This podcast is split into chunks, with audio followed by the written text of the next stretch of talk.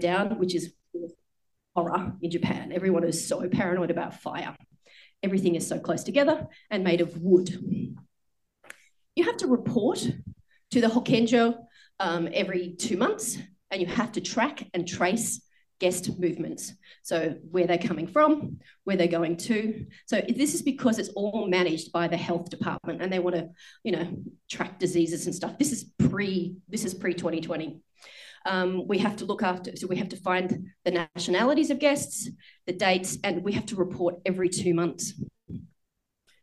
So here are the types of licenses. So this is a shared room.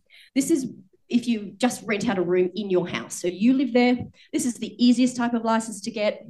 It's 180 day maximum. That's the easiest one. There's the full property. Um, there, if you live close nearby, um, or you need a licensed Kanri. And you need retrofitting for the safety certificate. So there's a bunch of like fire alarms you have to do. Um, and don't get me started on fireproof carpets and fireproof curtains. It is, it is a minefield. Um, and it's slightly harder to get. Again, you're still limited to the 180 days if you're in a ku that allows you 180 days or less. So that's your maximum that you can have. And then there's also the Ryokan license, 365 days, no limits, but it's the hardest to get because you really do need to be in a commercial zone. Tokyo family stays, we do, we pretty much do every, all of this. So, um, and I'll get into the different, the different business models in a minute. So post 2018 licensing, there was a big drop in numbers. A lot of the people who thought, oh, it's all too hard, I'm not going to um, you know, I, am not going to be able to do this anymore. I can't be bothered get, you know, filling out all the paperwork. And so a lot of people left the market, and which meant there was a lot less competition. Um, also, a lot of um, mansion buildings had specifically put it in their, their kumiai bylaws that no short-term rentals at all. Um, and so, if you are buying a property, please take care of those, um, doing your due diligence on the Kumiai rules.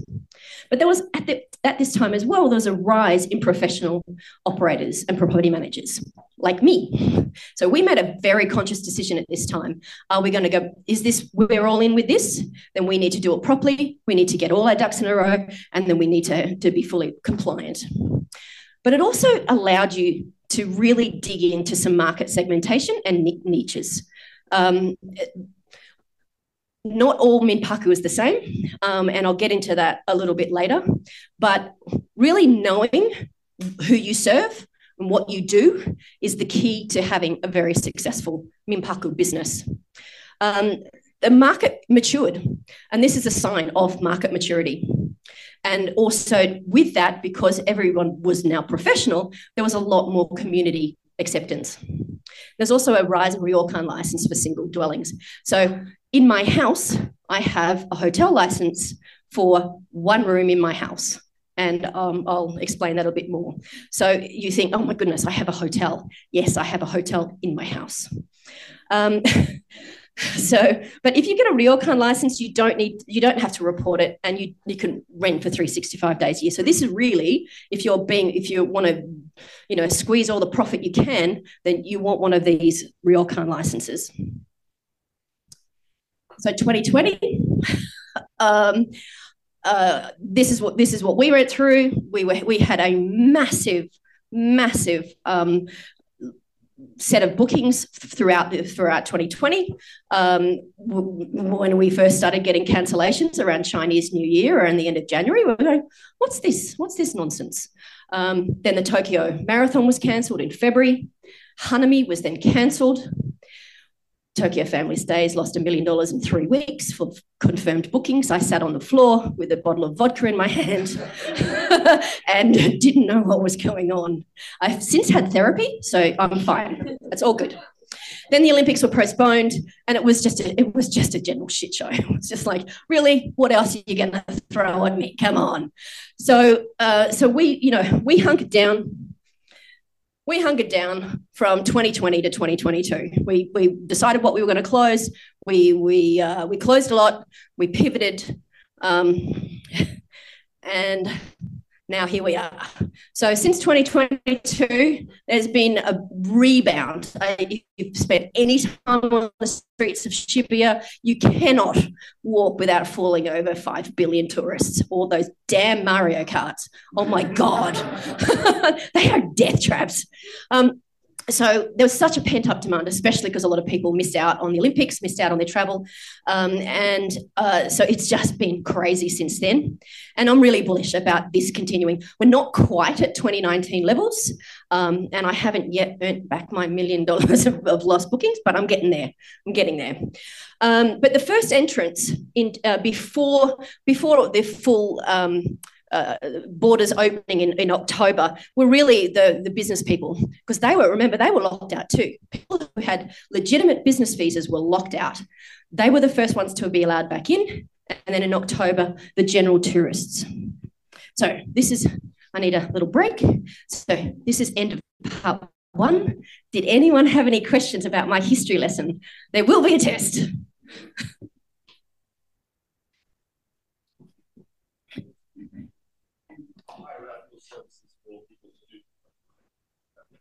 Absolutely.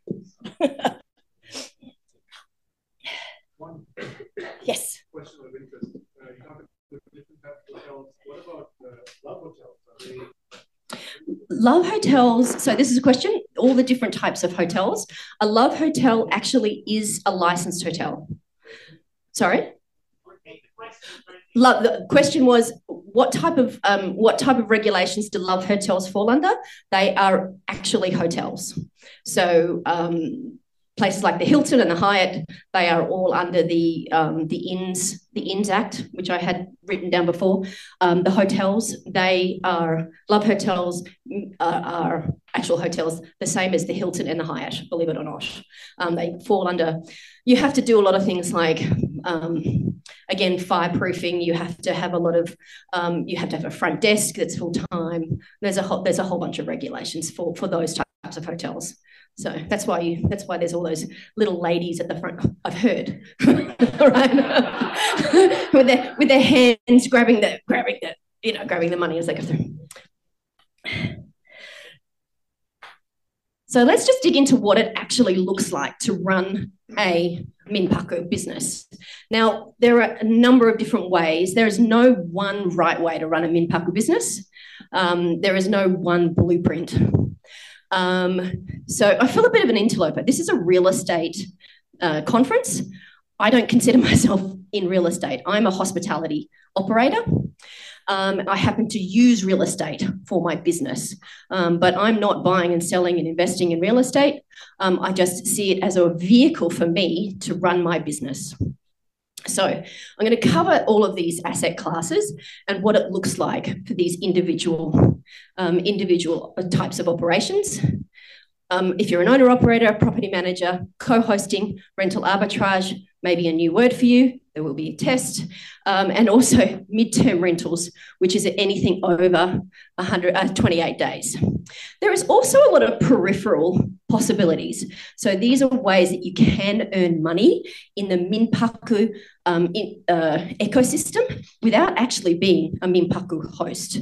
So there's a lot of upselling, cross-selling, and also collaboration with third-party vendors. So this is the easiest to understand.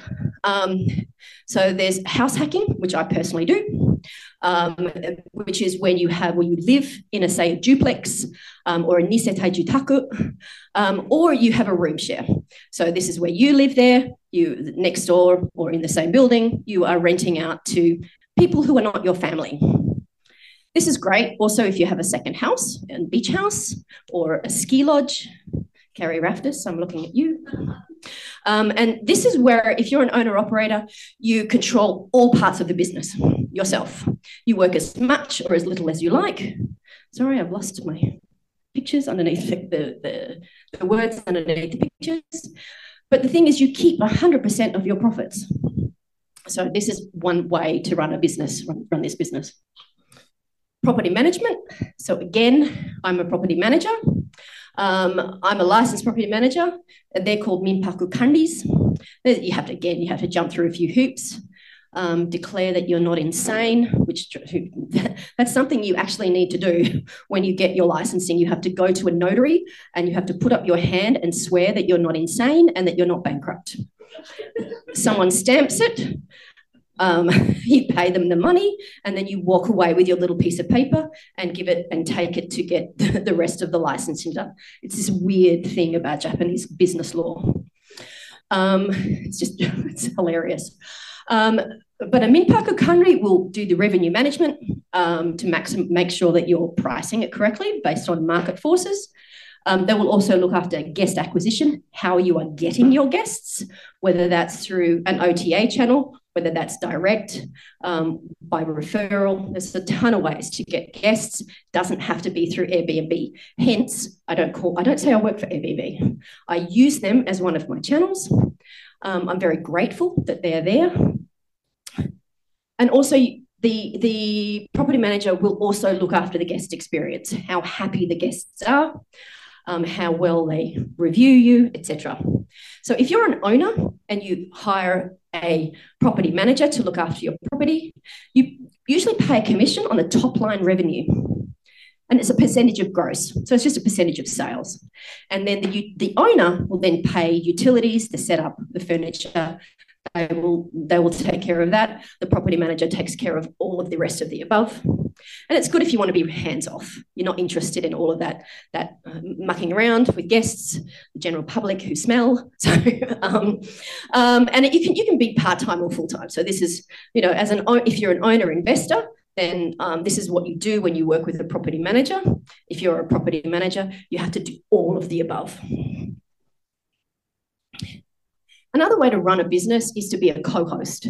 So, again, you would work with a licensed property manager, or if you are a licensed property manager, um, and that's the same as the previous slide, and you would go on a profit share. So, it's a percentage of your net profits. So, costs like utilities, setting up furniture, um, they're classes of business cost, and you need to talk to your accountant about taxes. I'm not your person if that's what you need. And the owner again will set up everything, but they will own the furniture and they will do all of the other um, all of the other things to set it up for the uh, the guests that you're trying to attract. And it's part time, so this is great. So we work with co-hosts. Um, so perhaps the owner might live abroad. They come back, they use their house three six months of the year, and again that's great because 180 day limit you can get a license, use your house for 180 days, the other 180 days, it's a profit center for you. So we have a, we have a couple of clients that we work with this way. Now, rental arbitrage. So I don't know if people know what arbitrage is. In some countries, that's called rent to rent. In simplest terms, it's basically subletting. So, um, but it has a fancy word um, if you look online. So this is how I started. Remember, I started off with a single unit. I rented it as a second house. I paid the costs first, uh, and then anything I earned over and above that, that was mine. Thank you very much. Um, so you have to do a contract directly with an owner. Finding a friendly owner that will do this is that's the trick of the game. Finding someone who will trust you to do this because they need to sign off. If you're getting a license, the owner of the property will need to 100% sign off to say that they have approved that you, as the tenant, will be uh, will be running a minpaku, and um, it's part of your license requirements. so you have to tick a lot of boxes when you go and get your license. There are high setup fees because you have to pay those upfront costs. And as you know, getting a Chintai loan here, a Chintai uh, contract here, there is first and first and last, first and last month, guarantor, agency fees. It's, it's it's a lot of outlay at the beginning. Plus, you're up for the furniture, the linens, the consumables. It's all you. And the profit you, that you keep is between the costs, all of those costs, and the earnings. High risk, high return. I tend to run on a seven day, seven day cycle. Seven days, I've paid all of my costs, the fixed costs. The next seven days, I'm paying my variable costs, my staff, my cleaners, my salaries. The next 14 days of the month, thank you, that's mine. That's profit, 100%. So Um, if you're a good marketer, if you're good at filling your property, if you're good at keeping your revenue management up, it is a very uh, lucrative business. But you don't need to own the property, which is good because you don't need to go through all of the jump through all the hoops with with Emil to, to get properties. Um, but then you you have to make be making the cash on a month to month because you're getting no appreciation, no other benefit. So yes, it has to be an interesting business proposal. I'm going on uh, no, I'm going through I'm on going on 365 because um, I get I get hotel licenses Oh, sorry. The question is, am I set because I have a very rough when I when I do my back of the envelope calculations? Do I take this property? Do I not take this property? I want to I want to be paying all of my costs from my projected revenues within seven days. So that's my sunk costs. I want to be using the next seven days of revenue to cover my variable costs, and then the the, file, the final 14 days to. This is a very rough but I use it when I'm assessing properties to see whether or not I want them. Um, at the beginning, when I first started in 12, 10, 12 years ago, I was grabbing any property I can. So I was not under regulations. That um, it was wild, wild west. I was grabbing everything I could because things were just pumping. I couldn't keep, I couldn't keep enough properties opening to fill. they were just filling. Sorry, did I explain that right? Every time I'd open a property within three hours of listing it, I would have bookings. It would just be, it was mad. It was absolutely mad. Um, I'm a lot more discerning now um, about which properties to take. Um, but yes, I work on 365 days because that's my business. There's no point me having a property if I for full time if I can't be renting it 365 days or if I work with a co-host who uses it for 3 to 6 months of the year. So that's the other that's the other option. So I'm looking at around about I want 100% occupancy if I have access to that property. Midterm rentals this is how I fill up. Um, once I've hit 180 days this is how I fill up the other 180 days. I'm focusing on midterm rentals so it's a typical, it's a month to month. We're targeting digital nomads. We're tar targeting summer sabbaticals, so professors that are here for a month to six weeks, um, doing summer, inter you know, summer internships. Relocations is a big market. Um, contract workers, people that are here for three to six months. Thank you. um, Rob, you, with all of the, the, guests that you've put in with me for contract workers. So um, uh, you don't need to have a Minpaku license when you're running and uh, when you're running midterm rentals. There is it's a typical lower monthly income, but it's less work clearly because you don't have in and out all the time. But the challenge is how to find your guests. So that's a Marketing is a whole different seminar, which I won't get into in this. I just wanted to really cover the, the, the baseline of what it what a Minpaku business looks like. Marketing and revenue management is a whole other beast. You can call me on that. So let's talk money. How much money are we actually talking about? Um, so this is this is my magic spreadsheet. If you want a copy of my magic spreadsheet, which I cover everything from a studio apartment through to a seven bedroom house, I have done all of the projections on this, just contact me. This is just an example. If you want to set up a two bedroom, it will cost you approximately 1.1 1.9, sorry, 1.19 million yen.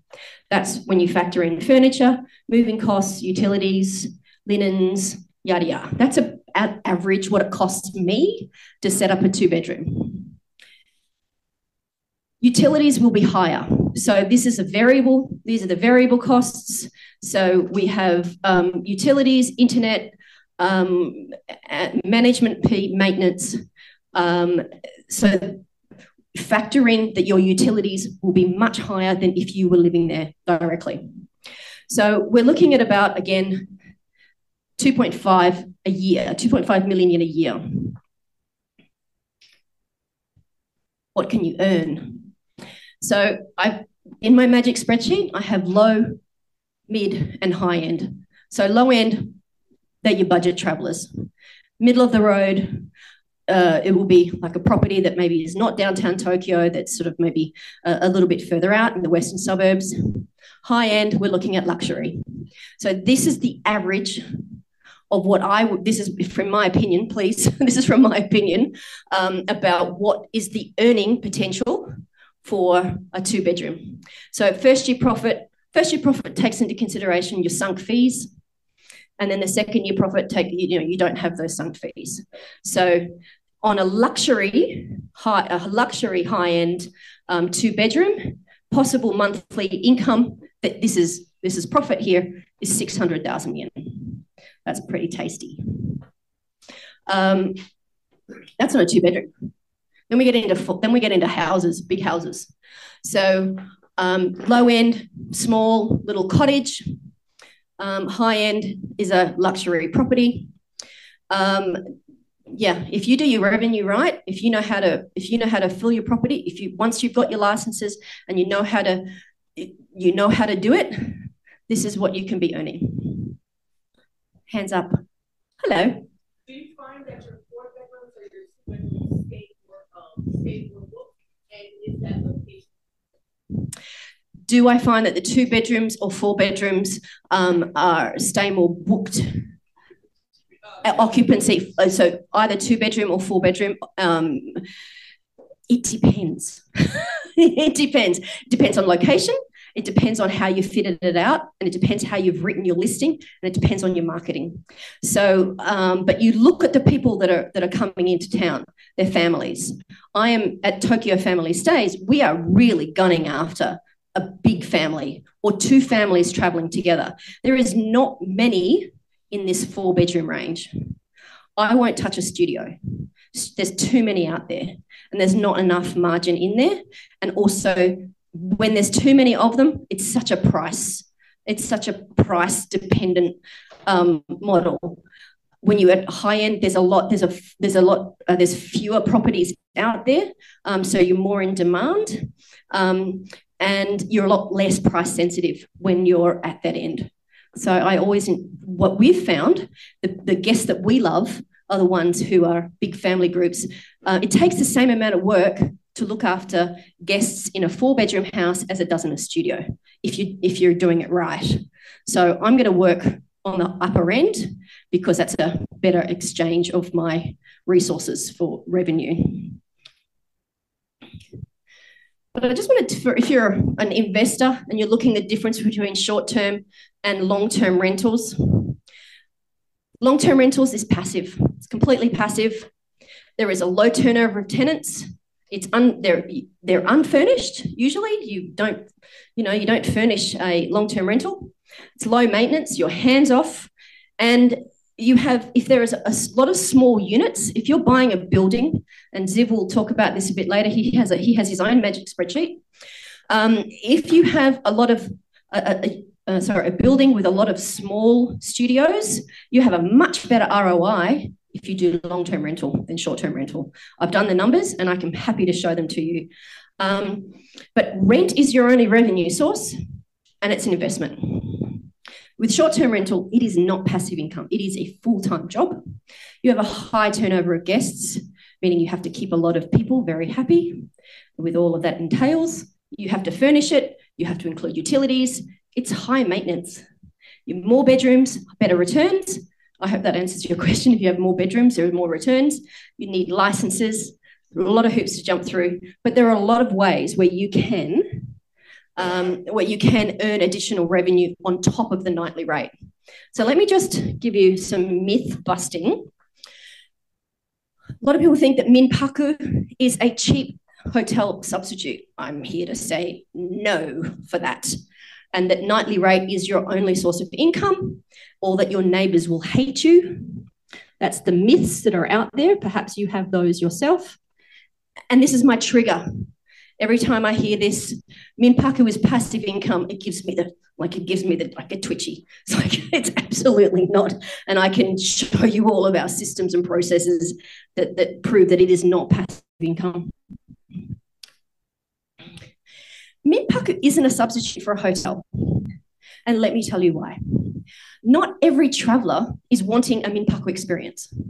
Um, it's, and not every guest is a good fit for the different hospitality styles, and not every group dynamic is good for each listing. So when I'm traveling myself, there are times where I choose a short term rental and there are times where I want a hotel. It's, it depends why you're traveling and what you're wanting to do. So um, they're different products. They are, um, you know, they're, they provide different services. Um, when you are doing a Minpaku in a neighbourhood, then you are showing a guest what it's like to live like a local um, and to show them what it's like to understand the DNA of the city that they're in, which you don't get in a hotel, right?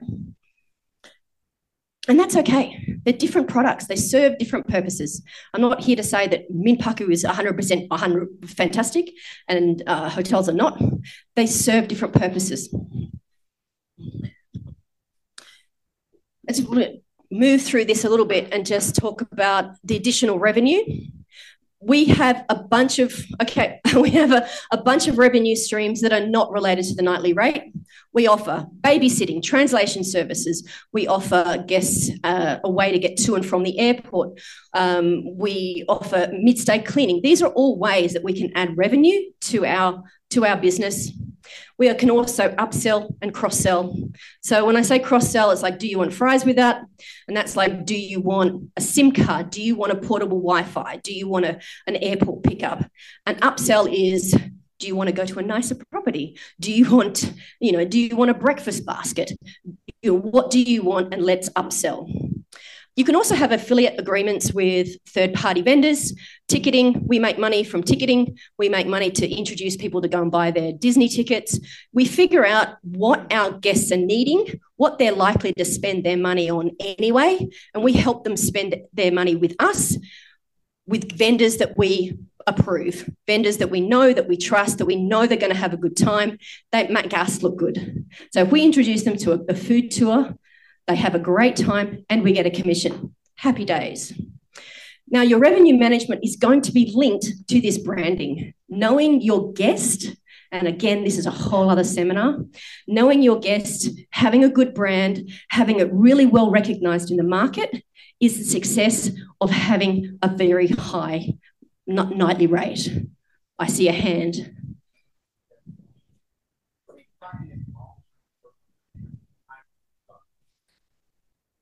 Short-term rentals are classed as anything under 28 days. That, so what is the difference between a long-term rental and a short-term rental?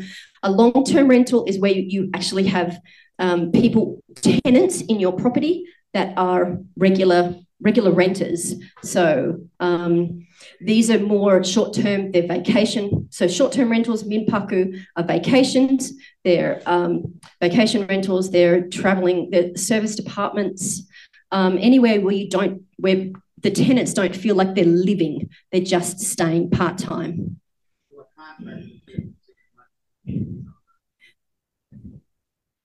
That would still be considered. So, a contractor that's on base for six months, um, would that be considered short term or long term? It would be considered short term because they don't, because long term rentals here typically have a two year lease um, and they're not furnished, and then you have to pay all the utilities if you sign up for a short term, you, you just walk in with your toothbrush, basically. You walk in with your suitcase. Everything is, your, your utilities are done, your furniture is there, the linens, everything is there. That's, a, that's what is considered a short term. So like I said, it's a, uh, it's a, uh, of an interloper here with the, the real estate seminar. I see another hand.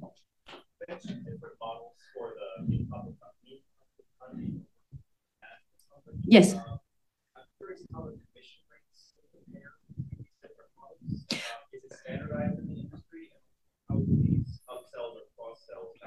Okay, so when you're working with a Minpaku Kanri, do you have a um, uh, is it an industry standard for the commission? Um, the answer is no.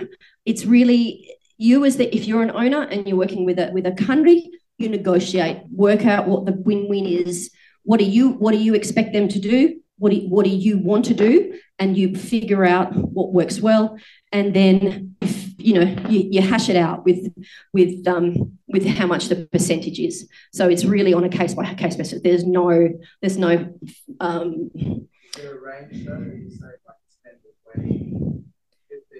I don't want to get in. It's really, it really, it's so you can go and get a, so you can go and get a bargain basement property manager that may not be taking care of your revenue management. They may just be putting any old Yahoo in your property that are going to, going to trash it. They're not going to care. Or you come and work with a professional property manager, doesn't have to be me, but who, who is really looking after the guest experience, making sure your property is well taken care of, um, the gardening is done, and all that stuff. So, and if you're going to if you're going to pay bargain basement prices, um, sometimes that's a that's a false economy because if you're paying someone a bit higher um, bit higher percentage, then they could get skin in the game. They're going to maximize the profit so that you can have so that you, you can be maximized as well. Um, and the uh, anything that's an upsell or cross sell, uh, uh, that's the that's the that's the property manager's prerogative. So that's really up to them.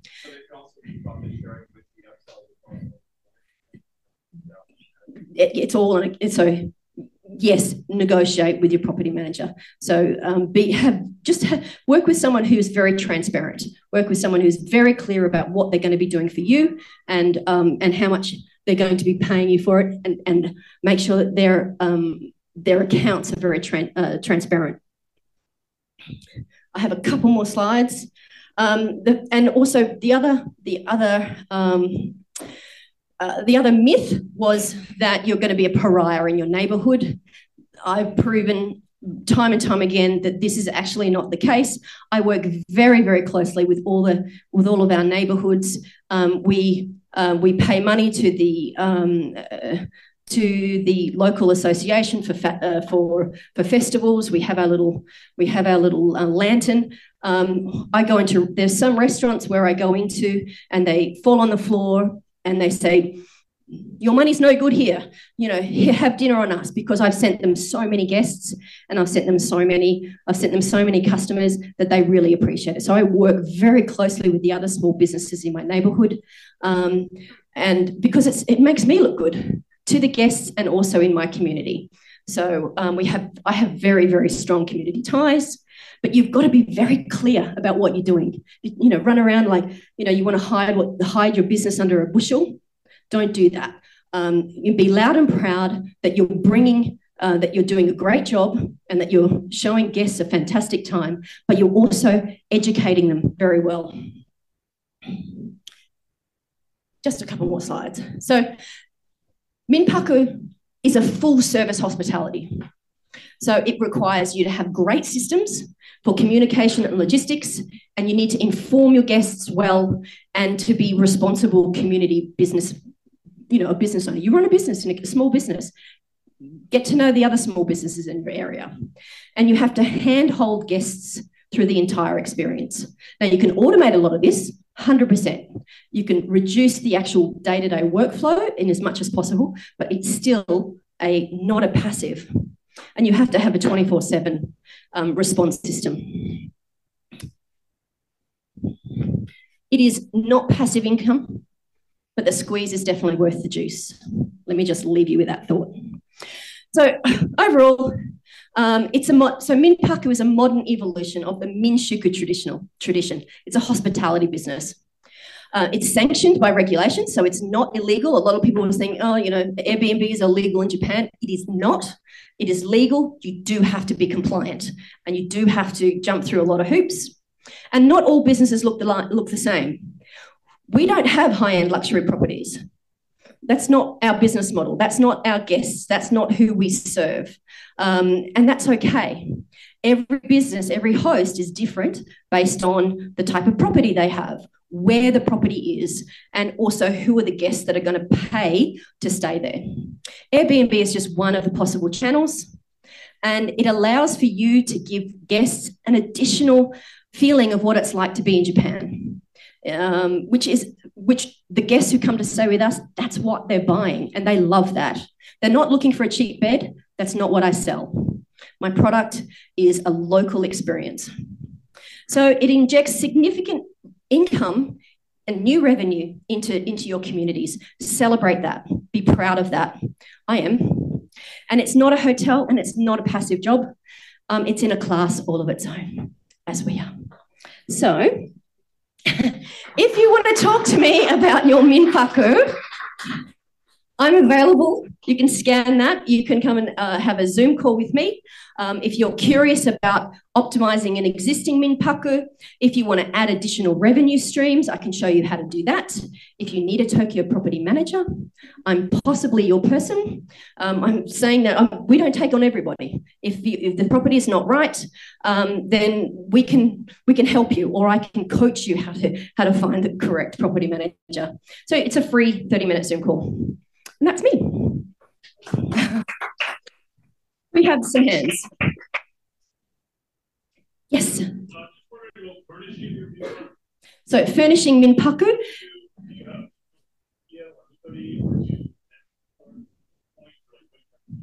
Um, it's a little bit of column A, a little bit of column B. So, so how do I furnish the, the Minpakus? Um, we use, uh, we have a lot of furniture that we had in storage from when we closed down a bunch of properties in 2020. So we have used all of that. I like to use um, secondhand, secondhand um, white goods, fridges, uh, because otherwise they're just going to waste. Anything that I buy new, that's uh, linens, towels, they have to be new. Um, I'm not using some know, towels or sheets, right? But having something that's vintage, um, that is in line with the, the design of the property, I always use um, vintage textile, and that's what I start with. So really, it depends on who it is that you're trying to attract um, and what whether you're doing a, a low end, a mid range, or a high. Um, and that's who you use to uh, to furnish. And we use all of we use all of the above. Robert had one.